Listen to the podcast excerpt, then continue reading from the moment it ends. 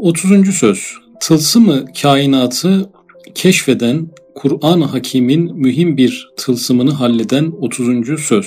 Ene ve zerreden ibaret bir elif bir noktadır. Tılsım mevzuyla başladık e, konuya kolay kolay çözülemeyen, herkesin altından kalkamadığı, zor çözülen meseleler için tılsım e, ibaresi kullanılıyor. Bir sır var yani bu sırra herkes eremez ama bu bir de gizli sır, kapalı bir sır yani. Tılsım kelimesi bu yüzden geliyor. Kainatı anlamak, insanı anlamak, insanın neden yaratıldığını, kainatın ne için var olduğunu anlama mevzu kolay bir mevzu değil. E, onu anlamak için e, bir e, kavramın anlaşılması gerekiyor. E, fakat bu kavramın kendisi de kapalı muğlak bir kavram olduğu için iki tane mevzunun ayrı ayrı çözülmesi gerekiyor. Ene ve zerreden ibaret bir elif bir noktadır. E, bu risale ikiye bölünüyor. Birincisi enaniyetten bahseden bölümler, ikincisi de zerreden, maddenin en küçük yapı taşından bahseden bölümler. Ene konusunu elifle e, işaret etti. Zerre konusunu da noktayla. Zerre maddenin en küçük yapı taşını bir e, nokta olarak ifade etmiş oldu. Şu söz iki maksattır. Birinci maksat enenin mahiyet ve neticesinden, ikinci maksat zerrenin hareket ve vazifesinden bahseder. Birinci maksat üzerinde duracağımız için özet bir cümle geldi. Enenin mahiyet ve neticesinden. Yani enenin ne olduğundan, mahiyet kelimesi onu karşılar. Enenin neliği, niteliği e, ve neticesinden. Burada da ne işe yarar? Hangi fonksiyona sahiptir? Bu izah edilecek. Birinci maksat. Bismillahirrahmanirrahim. İnna aradnel emanete ales semavati vel ardi vel cibali fe ebeyne en yahmilneha ve eşfekna minha ve hamelehel insan.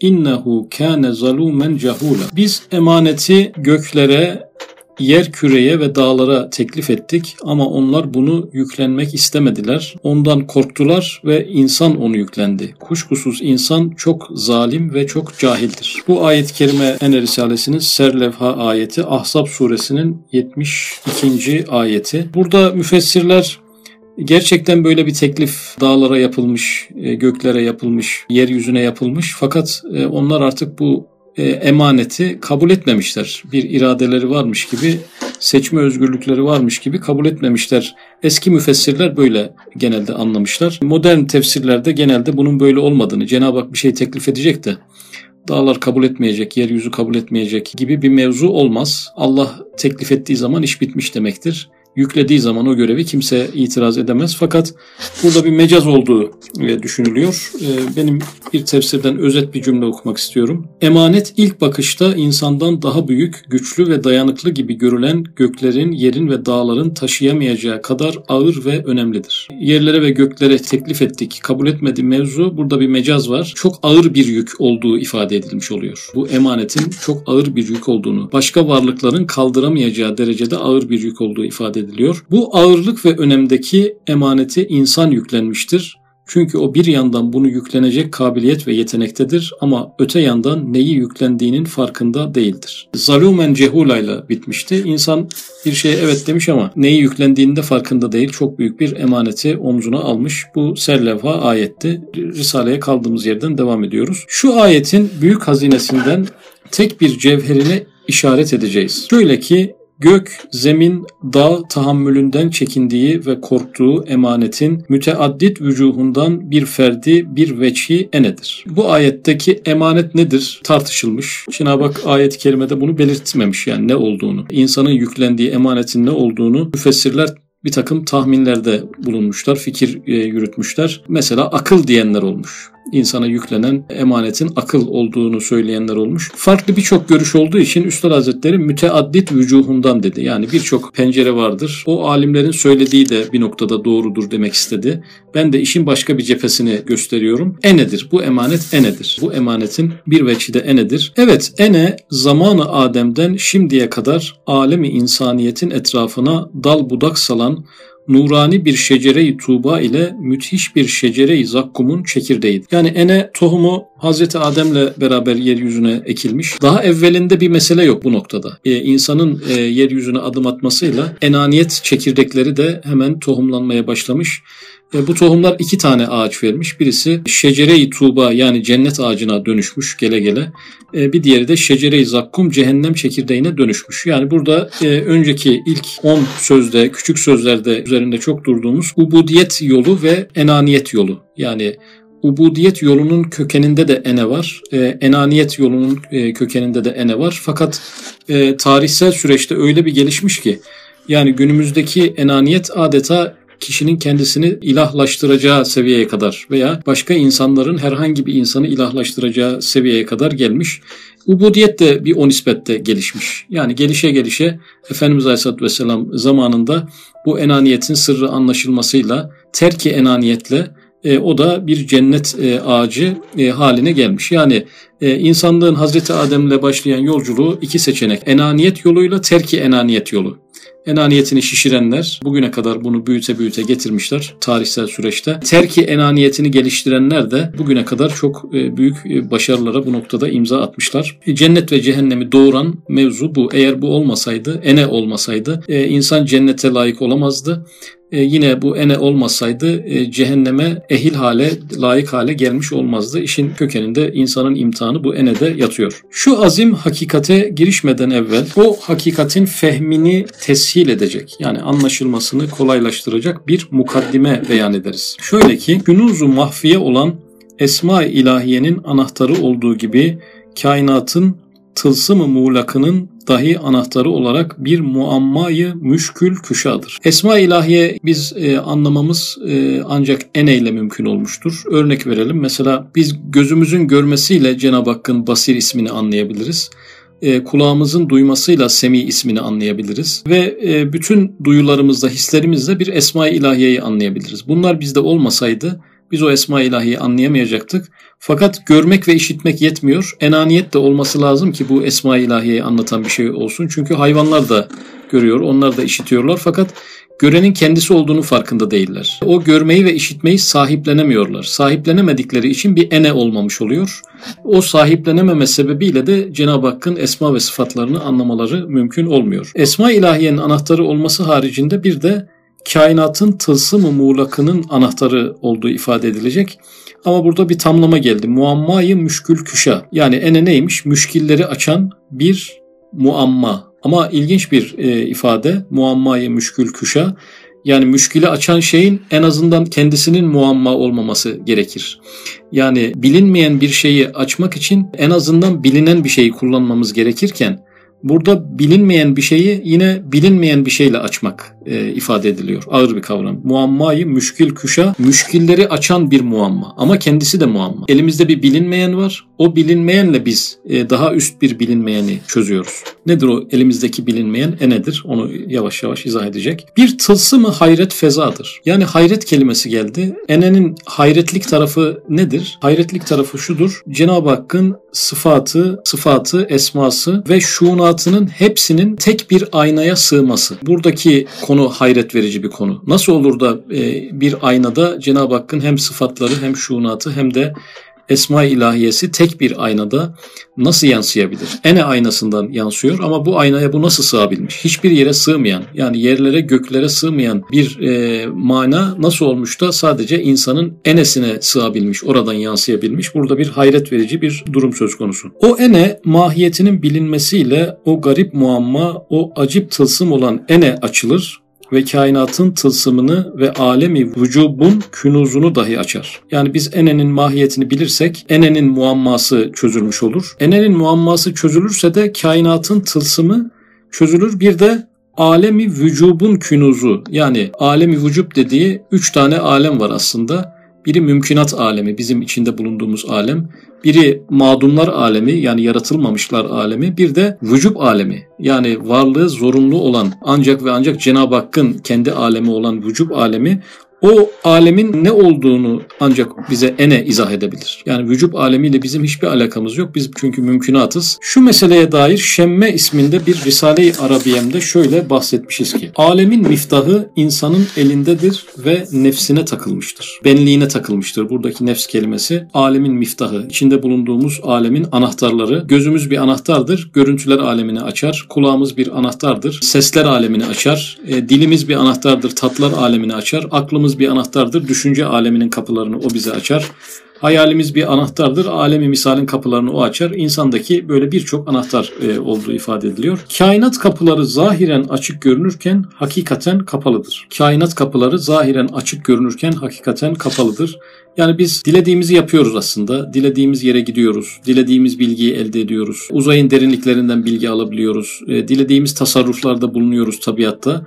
Bu zahiren böyle. Yani insan zahiren bunları bu kapılar açık göründüğü için oralarda geziyormuş gibi görünüyor. Aslında yapan, eden, e, düşünen, elde eden, tasarrufta bulunan yine Allah'tır.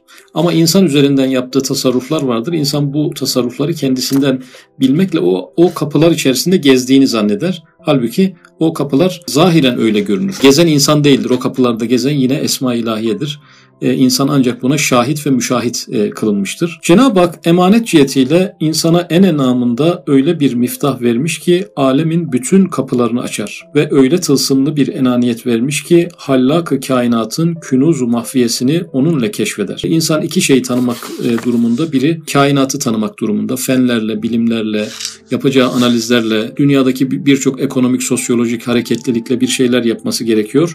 Ama kainatın kapısını açan şey ene bir taraftan da e, Rabbini tanıması gerekiyor. Yani tabiatı tanıması gerektiği kadar Rabbini tanıması gerekiyor.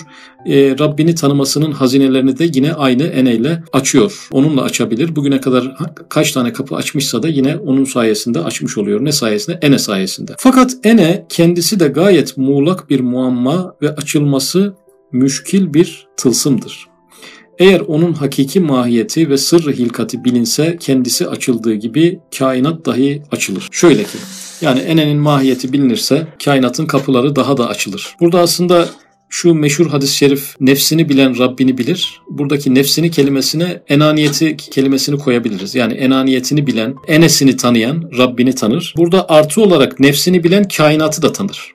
Yani Rabbini bilen kainatı da tanır. Çünkü Rabbinin sıfatları, esmaları üzerinden manayı harfiyle baktığı zaman her şeyde bir açılım, daha derin bir açılım yakalayacaktır. Nefsini bilen kainatı tanıyacağı gibi kainatta ne yapacağını da bilir. Çünkü nefsini bilmekle Rabbini bilmek yani enaniyetini tanımakla Rabbini tanımak arasındaki bir eşitleme söz konusu olduğu için Rabbinin kainattaki tasarruflarıyla kendisinin e, tabiattaki tasarrufları arasındaki benzerlikleri yakalayarak aslında kainatta ne yapacağını ve hangi yönde gideceğini de ancak bununla anlayabilir. Sani Hakim insanın eline emanet olarak rububiyetinin sıfat ve şuunatının hakikatlerini gösterecek, tanıttıracak işaret ve numuneleri cami bir ene vermiştir.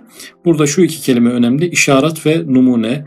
E, bizde ne varsa, insanda ne varsa, hangi özellikleri varsa insanın ya Cenab-ı Hakk'ın e, vasıflarına işaret ediyor. Yani insanın vasıfları Cenab-ı Hakk'ın vasıflarına işaret ediyor veya numuneleri Cenab-ı Hakk'ın vasıfları insana yansımış oluyor bir parça. Fakat bu gerçek bir sahiplik olmadığı birazdan anlatılacak. İnsandaki vasıflar da Cenab-ı Hakk'ın vasıflarına bir takım tabela ve işaretler durumuna geliyor. Ta ki o ene bir vahidi kıyası olup efsaf-ı rububiyet ve şuunat-ı uluhiyet bilinsin. Cenab-ı Hak neden böyle yapmış? Kendi vasıflarını insanın üzerinde numuneler ve işaretler suretinde yerleştirmiş. Rububiyetinin vasıfları ve uluhiyetinin özellikleri bilinsin. Dolayısıyla kainat e, eğer ki bilinmez bir hazine idim, bilinmek murad ettim ve kainatı yarattım. Eğer sistem böyle çalışıyorsa Cenab-ı Hakk'ın kendisini bildirmesi e, sadece kağıt üzerinde bir bilgiyle olmaz e, insanın kendi öz bilgisiyle Rabbini bilmesiyle sonuçlanır. Dolayısıyla Rabbimizi bilmenin yolu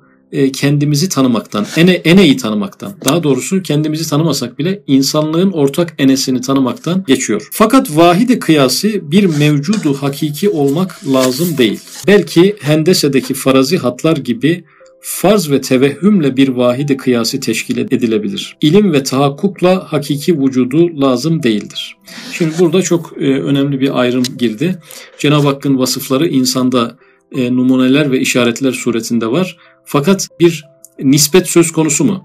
Yani Cenab-ı Hakk'ın Şafi ismiyle bir doktorun ortaya koyduğu e, şifayı bir oran orantıya vurursak yani Cenab-ı Hakk'ın e, Şafi ismi milyarlarca iş yapar, e, doktor da bir tane yapar gibi bir nispet bile ortaya koyamayız. Çünkü Burada bir farazi bir hat e, söz konusu. Yani geometrideki hayaldeki hatlar, o üçgenler, dörtgenler, kağıda çizilen o tarlalar hiçbiri gerçek değil. Veya e, dünyanın etrafındaki ekvator çizgisi gerçek değil. Paraleller, meridyenler gerçek değil. Oraya o bölgeye gittiğimizde oradan geçen böyle bir çizgi görmüyoruz.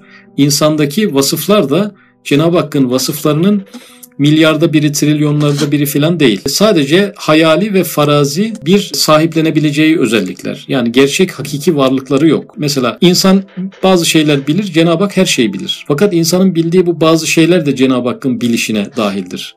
İnsanın bazı şeylere gücü yeter, Cenab-ı Hakk'ınsa bütün kainatı yönetmeye gücü yeter. Fakat insanın yönettiği bazı şeyleri de yöneten Cenab-ı Hak'tır. Veya irade diyelim. E, insanın kısmi bir takım irade alanı vardır. Cenab-ı Hak'sa külli iradesiyle bütün kainatı yönetir. Cüz'i irade ve külli iradede bire milyon oranı veremiyoruz. Bire trilyon e, oranı veremiyoruz. İnsanın da bir o trilyonlarca irade, ilahi irade karşısında bir nispeti vardır diyemiyoruz. Cüzi irade, külli irade demek cüzi iradenin külli iradenin sahasından küçük bir nokta elde ettiği anlamına gelmez. Cüz'i demek parça demek değildir burada. Yani bütünün içindeki bir parça demek değildir. O sadece hayali ve farazi bir irade olduğunu Kader Risalesi'nde burada görmüştük. E, dolayısıyla cüz'i irade kavramına cüz'i ilim de diyebiliriz. Cüz'i kudret, cüz'i hikmet, cüz'i malikiyet, cüz'i rububiyet e, insanda var. Fakat bu Cenab-ı Hakk'ın malikiyetinden ve rububiyetinden bir e, bölüm, bir kesit almış olarak değil. Hayali ve farazi bir surette. Yani bu meridyen ve ekvator çizgileri gibi e, hayalen var. E, bununla ilgili çok basitleştirecek bir örnek e, verecek. Sual, niçin Cenab-ı Hakk'ın sıfat ve esmasının marifeti enaniyete bağlıdır? El cevap çünkü mutlak ve muhit bir şeyin hududu ve nihayeti olmadığı için ona bir şekil verilmez ve üstüne bir suret ve taayyün vermek için hükmedilmez, mahiyetin ne olduğu anlaşılmaz. Mesela zulmetsiz daimi bir ziya bilinmez ve hissedilmez. Ne vakit hakiki veya vehmi bir karanlık ile bir hat çekilse o vakit bilinir. Burada dört tane anlamak, bilmek ve hissetmek. Cenab-ı Hakk'ın e, vasıflarına hükmetmek, e, onları tanımak, onları bilmek ve hissetmek adına bir hayali bir çizgi çekilmesi gerekiyor. Çünkü mutlak ve sınırı olmayan, hududu olmayan e, kavramların anlaşılması da mümkün değildir. Yani bizim ışığı anlamamız için karanlığın var olması icap eder. Cenab-ı Hakk'ın vasıflarında bir derecelendirme, bir mertebelendirme, zıttının müdahalesi söz konusu olmadığı için onları anlamak mümkün olmayacaktı. Fakat kainat Cenab-ı Hakk'ı kendisini bildirmesi için yaratıldığına göre bir zıttının yansıması, zıttının onun e, mutlak sıfatlarına bir müdahalesi gerekecekti. Fakat bu müdahale hayali ve farazi bir müdahale olarak ortaya çıktı. Dolayısıyla zulmetsiz daimi bir ziya, içinde hiç karanlık e, barındırmayan bir aydınlık anlaşılamayacağı için oraya hakiki veya vehmi bir karanlık ile bir hat çekmekten bahsediyor.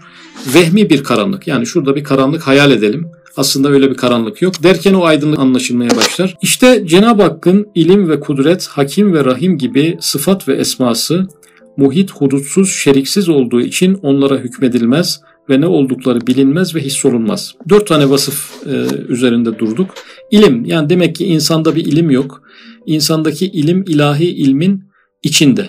Biz bir şey biliyoruz ama Cenab-ı Hakk'ın bilişinin bir e, sonucu olarak biliyoruz. Biz biliyoruz diye bir şey yok. Fakat biz biliyormuşuz gibi geliyor ki Cenab-ı Hakk'ın her şeyi bildiğini anlayabilelim. Kudret ismi geldi. Biz de bir şeyler yapıyoruz. E, bardağı havaya kaldırıyoruz. Yani telefonu elimizde tutuyoruz. İnsan tabiatta birçok işler yapıyor. Kudretiyle, insan kendi kudretiyle. Fakat bunlar Cenab-ı Hakk'ın kudretine dahildir. Ayet-i kerimede diyor ya atacakken sen atmadın senden atan Allah'tı.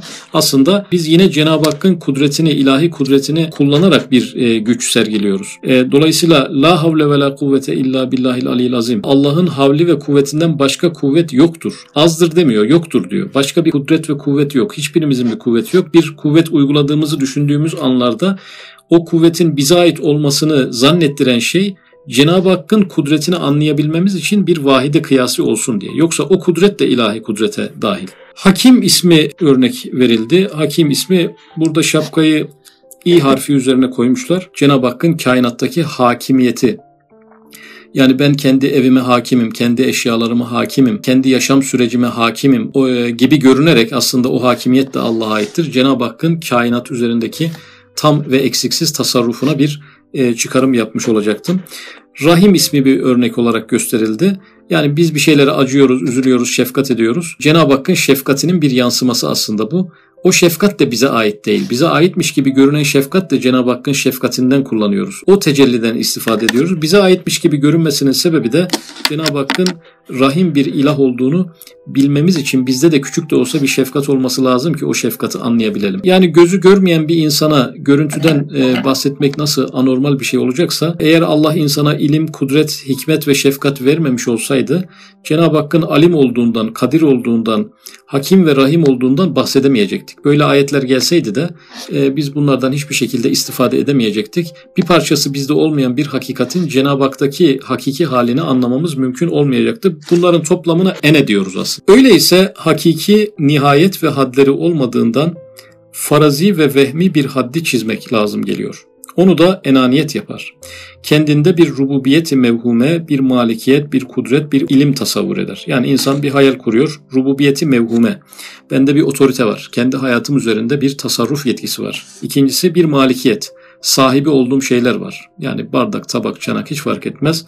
Bazı şeylerim var yani bir kudret yani çok güçlü olmasam da kaldırıp indirebildiğim bir şeyler var. Bir ilim az da olsa bir takım bilgilerim var. Cenab-ı Hakk'ın ilminin yanında bir nokta kadar gibi gelen bir ilim aslında nokta kadar olmadığını da ifade edecek. Bir had çizer onun ile muhit sıfatlara bir haddi mevhum vaz eder. Buraya kadar benim ondan sonra onundur diye bir taksimat yapar. Taksimat yaptı. Benim bilgim her şeyin bilgisi. Bende bir şeyin bilgisi var. Allah'ta her şeyin bilgisi var diye bir taksimat yapar. Kendindeki ölçücükler ile onların mahiyetini yavaş yavaş anlar. Mesela daire-i mülkünde mevhum rububiyetiyle daire-i mümkünatta Halık'ının rububiyetini anlar. Yani rububiyet burada bir otorite anlamında bir yetiştiricilik, terbiye edicilik ama biraz da otorite e, manası daha yüksek kendi hayatı üzerindeki tasarruf sahibi olmasını ne yapar? Daire-i mümkünatta Halık'ının rububiyetini anlar. Ben yani bir evi nasıl evirip çeviriyorsam Cenab-ı Hak da kainatı öyle evirip çeviriyor diye bir şey hisseder.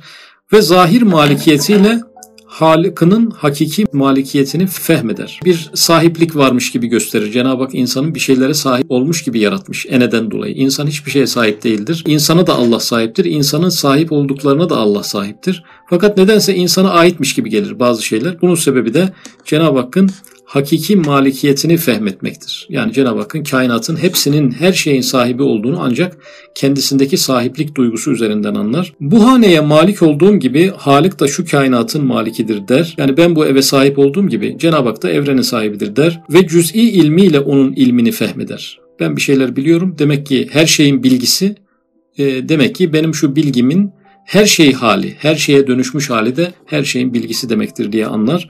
Mesela ben şu evi nasıl yaptım ve tanzim ettim, öyle de dünya hanesini bir yapmış ve tanzim etmiş. Düzenleme, tanzim fiili. Ben bu evi düzenledim, yaptım. E, demek ki bu kainatı da biri düzenlemiş. Der ve hakeza bütün sıfat, bu bütün kelimesi önemli burada. Bütün sıfat ve şuunat-ı ilahiyeyi, sıfatların ve şuunatın içinde istisna koymadı burada. Bütün sıfat ve şuunat-ı ilahiyeyi bir derece bildirecek, gösterecek binler esrarlı ahval ve sıfat ve hissiyat enede münderiştir. Her şeyimiz yani insanın içinden geçen bütün hissiyatlar, bütün haller, bütün vasıflar, insanın bütün potansiyelleri Cenab-ı Hakk'ın sıfat ve şuunatının ahvallerini bize bildiren fakat bir derece bildiren, o bir derece herkes kendi kabına göre yine bileceğinden dolayı bir derece bildiren bir e, yapı olduğu ifade ediliyor.